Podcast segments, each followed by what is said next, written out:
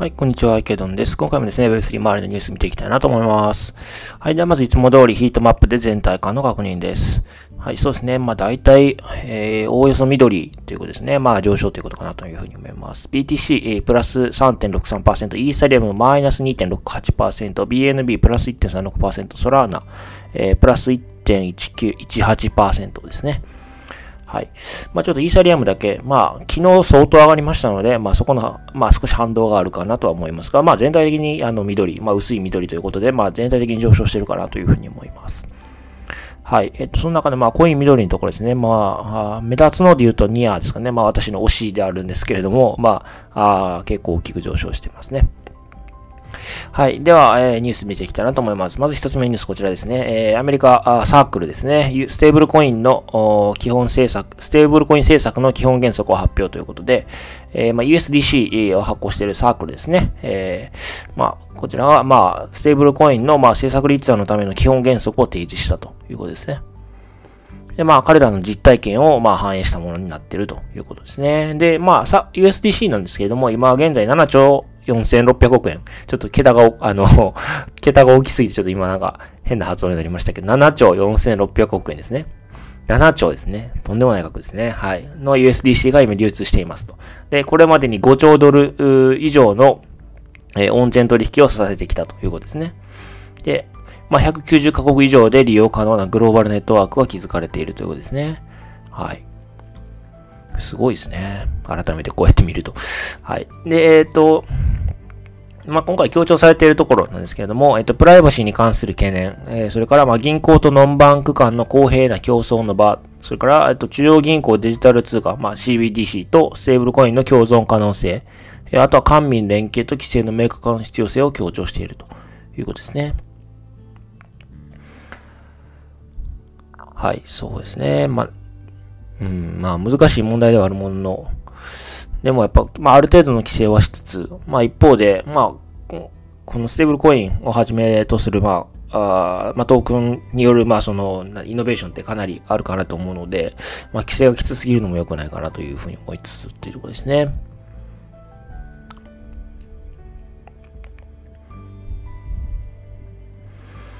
はい、そうですね。まあ、で、あまた、このステーブルコインに関する、まあ、規制ですけども、規制されたステーブルコインの総合運用性や代替性、それから普遍的な交換を促進することが競争を促し参入障壁を下げるということで、まあ、市場における選択肢を増やすことが可能だと主張したということですね。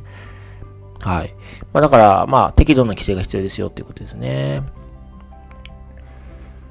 で、まあ、あとは、あの、サークルは、まあ、米国の企業なので、まあ、あの、この米ドルがインターネット上の主要なデジタル通貨として存続するような明確な規制の確立が、まあ、米国のリーダーシップと経済的な競争力を強化するということですね。まあ、だから、あまあ、USDC が、まあ、ちゃんとこう、覇権を握れるような、まあ、規制にすることが、まあ、米国の、その、まあ、地政学的、まあ、もつく、もしくは、あ地理経済的な、あまあ、問題とも、まあ、リンクしているよという、まあ、そういう話かなというふうに思いますね。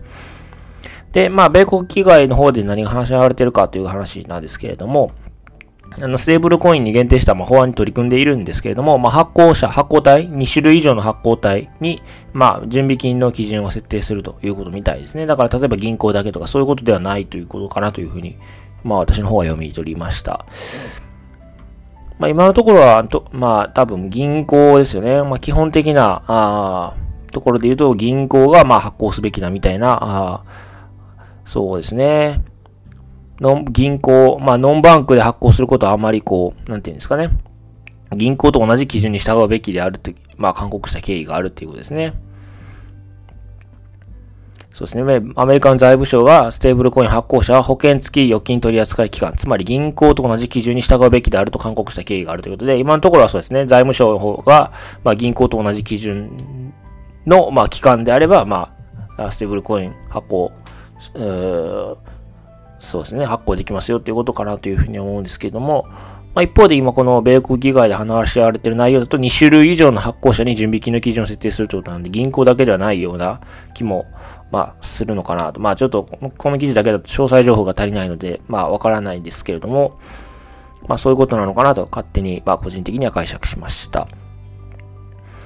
はい。まあ、USDC がどうなるかって結構、まあ、日本で例えばステーブルコインを作るような、あまあ、JPYC のような企業にも結構影響があるのかなというふうに思いますし、まあ、もちろん、米ドルって今やっぱり世界で一番使われてるかなと思いますので、まあ、世界的にも、まあ、日本を含め世界的にもすごく大きな影響があるかなというふうに思いますので、まあ、ここって、こういうとこって結構意外に大事なのかなというふうに思っています。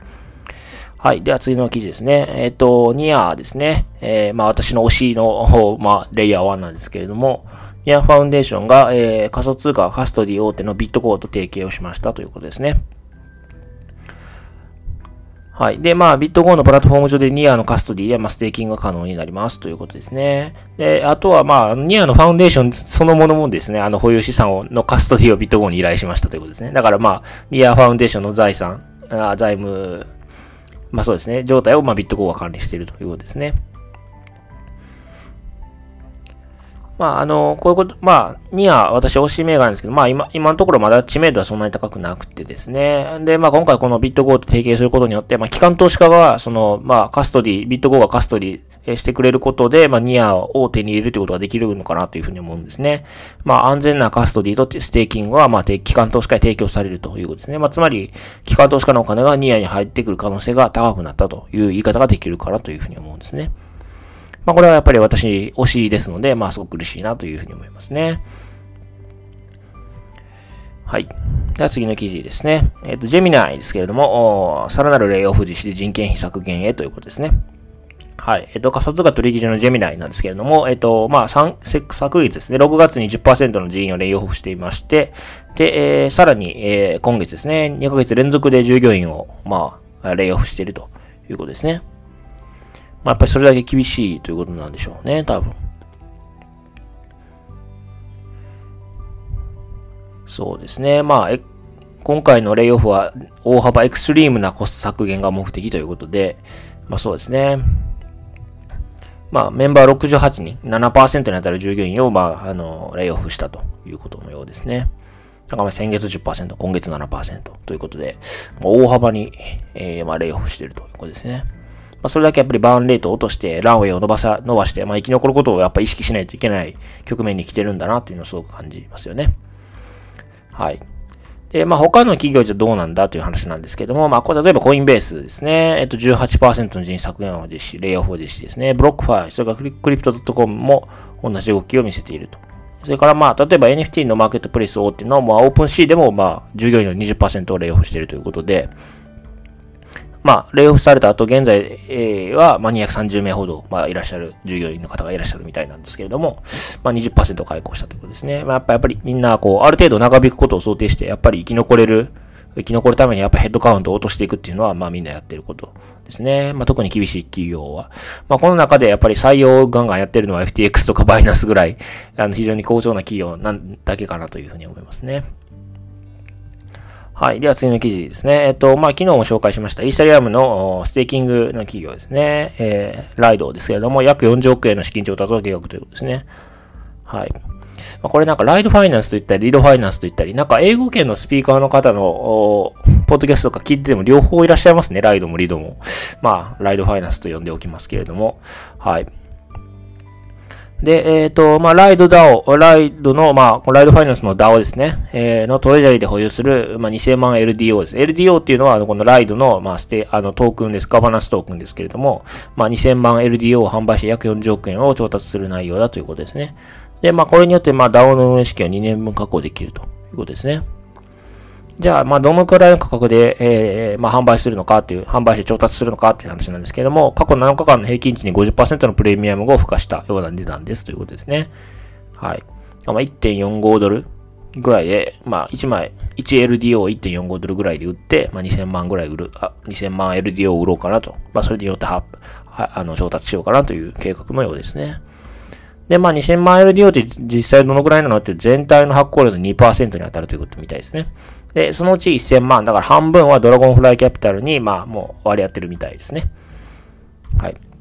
で、残りの半分は、まあ今引き合いがたくさん来てて、どこに当てるかを考えているということみたいですね。はい。やっぱりこのライドぐらい、まあ人気、人気というか、まあ有名でもあり人気でもあると思うんですけれども、このぐらいになってくるとやっぱりこの2%割り当てて40億円調達できるという、この、なんていうんですかね。ちょっと割れただけでこんだけの金額が調達できるっていうのはすごいですよね。